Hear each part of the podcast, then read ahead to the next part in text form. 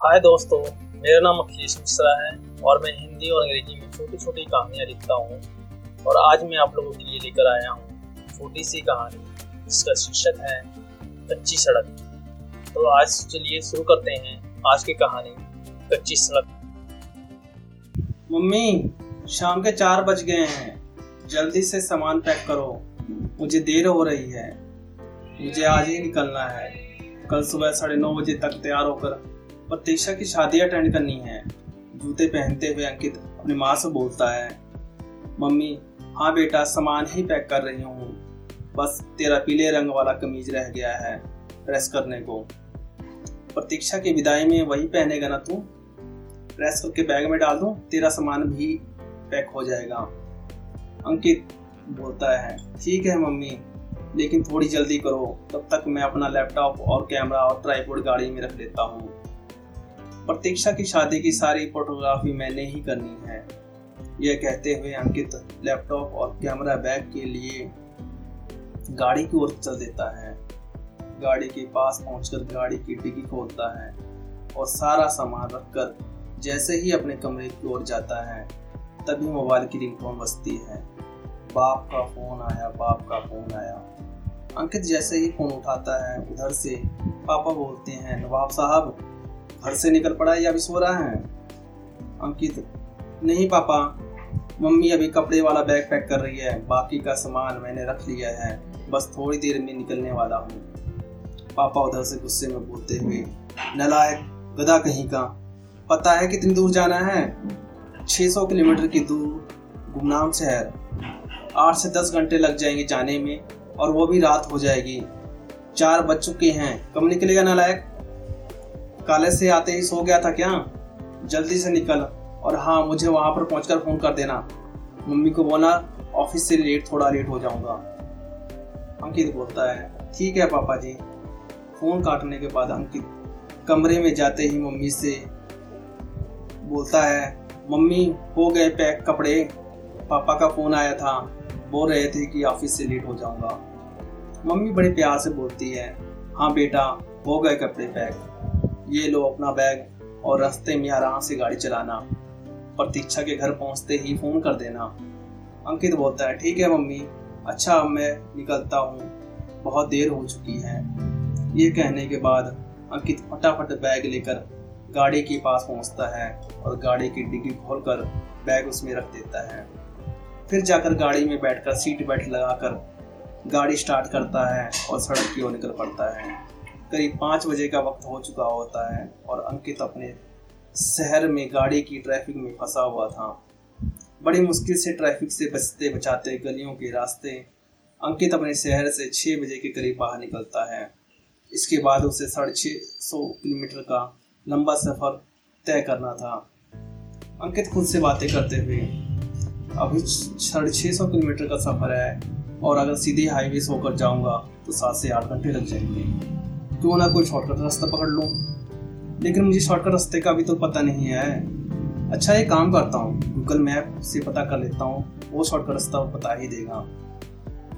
अंकित फटाफट गाड़ी रोककर मोबाइल फ़ोन में गूगल मैप से देखता है और उसे आगे 20 किलोमीटर दूर जाकर एक शॉर्टकट रास्ते के बारे में पता चलता है, जो थोड़ा जंगल से होकर गुजरता है और उस चार से पाँच घंटे में वह गुमनाम शहर पहुँचा सकता था। अंकित खुशी से कहता है, अपने आप से कहता है, ये रास्ता ठीक है यार समय भी कम लगेगा और रात के ग्यारह से बारह बजे तक पहुँच भी जाऊँगा। ये कहने के बाद अंकित गाड़ी स्टार्ट करता है और गाने सुनते हुए गाड़ी चला रहा होता है।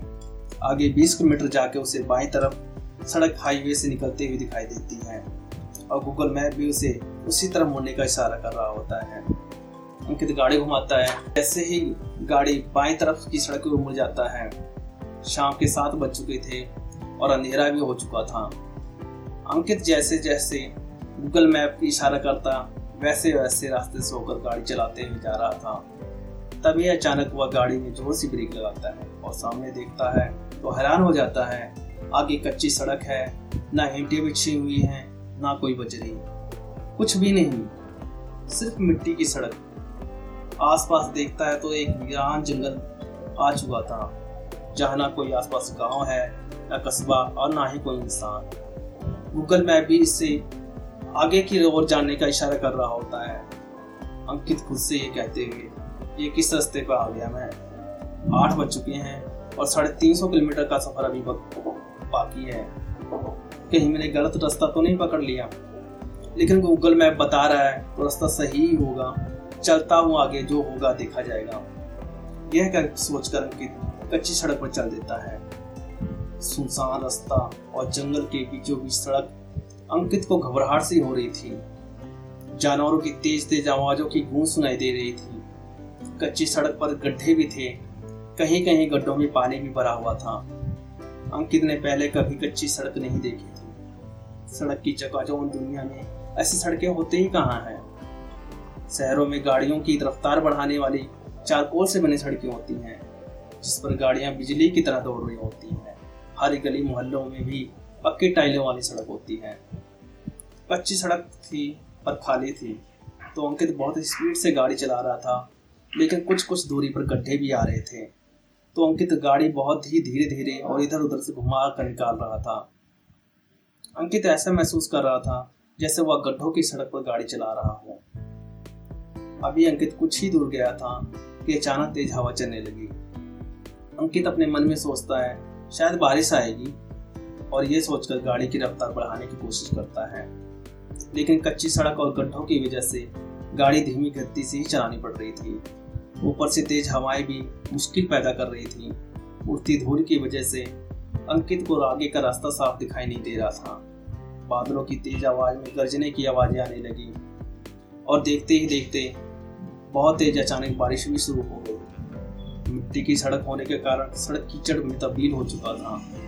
गाड़ी के टायर भी फिसलने लगे थे, लेकिन अंकित भी हार मानने वाला नहीं था। वह बहुत धीरे धीरे और बहुत सावधानी से गाड़ी चला रहा था। बारिश और भी ज़्यादा तेज होने लगी और हवा भी तेज चलने लगी। कच्ची सड़क पर चलते हुए गाड़ी के टायर कीचड़ में फंसने लगे। अंकित को घबराहट महसूस होने लगी। इस वीरान जंगल में वह रुके भी तो कैसे रुके? और रुका तो कहाँ रुकेगा? इसलिए वह इन मुसीबतों का सामना करते हुए आगे चला जा रहा था। तभी अचानक उसकी गाड़ी का पिछला पहिया कीचड़ में फंस गया। अंकित ने गाड़ी का इंजन बंद किया और गाड़ी से निकलकर बाहर आया। जैसे ही पीछे आकर देखा तो गाड़ी के पीछे की दाएँ तरफ़ का पहिया आधा कीचड़ में धसा हुआ था। अंकित खुद से कहते हुए, ये पहिया भी अपने कीचड़ में अभी धसना था। साढ़े नौ बज चुके हैं और ऊपर से ये बारिश आज तो लग रहा है रात इसी जंगल में काटनी पड़ेगी और प्रतीक्षा की शादी में भी लेट हो जाऊँगा। अंकित गाड़ी को धक्का लगाकर पहिया बाहर निकालने की कोशिश करता है, लेकिन पहिया अपनी जगह से टस से नहीं रहा अंकित बार बार कोशिश कर रहा होता है, लेकिन उससे कुछ फ़र्क नहीं पड़ रहा। इधर बारिश में अंकित बहुत भीग चुका था। जानवरों की आवाज़ें, शेरों, हाथियों की गरजने की आवाज़ें आ रही थी। मिट्टी के अंदर से केंचुए बाहर निकलकर बारिश में सड़क पर रेंग रहे थे। अंकित को डर लगने लग गया। बरसाती मेढकों की टर टर हाट और चिड़ियों का चहचहाना एक डरावनी सी परिस्थिति बन गई थी। अंकित थक हार कर अपनी गाड़ी में बैठ जाता है।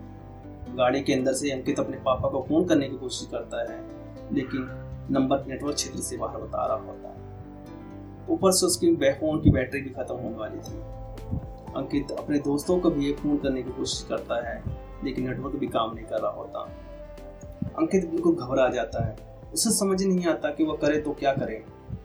अपने आप को कोसता है। क्यों ना अपने शॉर्टकट तरीक शॉर्टकट के चक्कर में पड़ गया। ऊपर से कच्ची सड़क ने उसे मुसीबत में डाल दिया था। इस भयानक परिस्थिति में उसे रोना आ रहा था। अजीब अजीब सी आवाज़ें आने लगी जैसे भूत प्रेत और आत्माएँ आसपास घूम रही हों। अंकित गाड़ी के अंदर से आगे पीछे दाएँ बाएँ नज़र घुमाकर बार बार देख रहा था कि कोई आ तो नहीं रहा, कहीं अनहोनी तो नहीं होने वाली। तभी उसकी नज़र सड़क के किनारे बरगद के पेड़ पर पड़ती है। बरगद का पेड़ बहुत बड़ा था और काफ़ी पुराना भी लग रहा था। उसके नीचे एक शेर खड़ा अंकित को दिखाई दे रहा था। अंकित ने जैसे ही शेर की ओर देखा, वैसे उसकी साँसें रुक गई। आँखें जैसे जम गई हों और हाथ पैर डर की वजह से कांपने लगे। अंकित मन ही मन भगवान को याद करने लगा। उसे लगने लगा कि बस ये ज़िंदगी का आखिरी सफ़र है। शेर अंकित की गाड़ी की तरफ़ आने लगा। एक एक कदम जैसे जैसे शेर अंकित की ओर बढ़ाता वैसे वैसे अंकित की सांस अटकने लग जाती। तभी अचानक शेर तेज़ी से दौड़ता हुआ गाड़ी के शीशे पर पंजे से अंकित पर हमला करता है।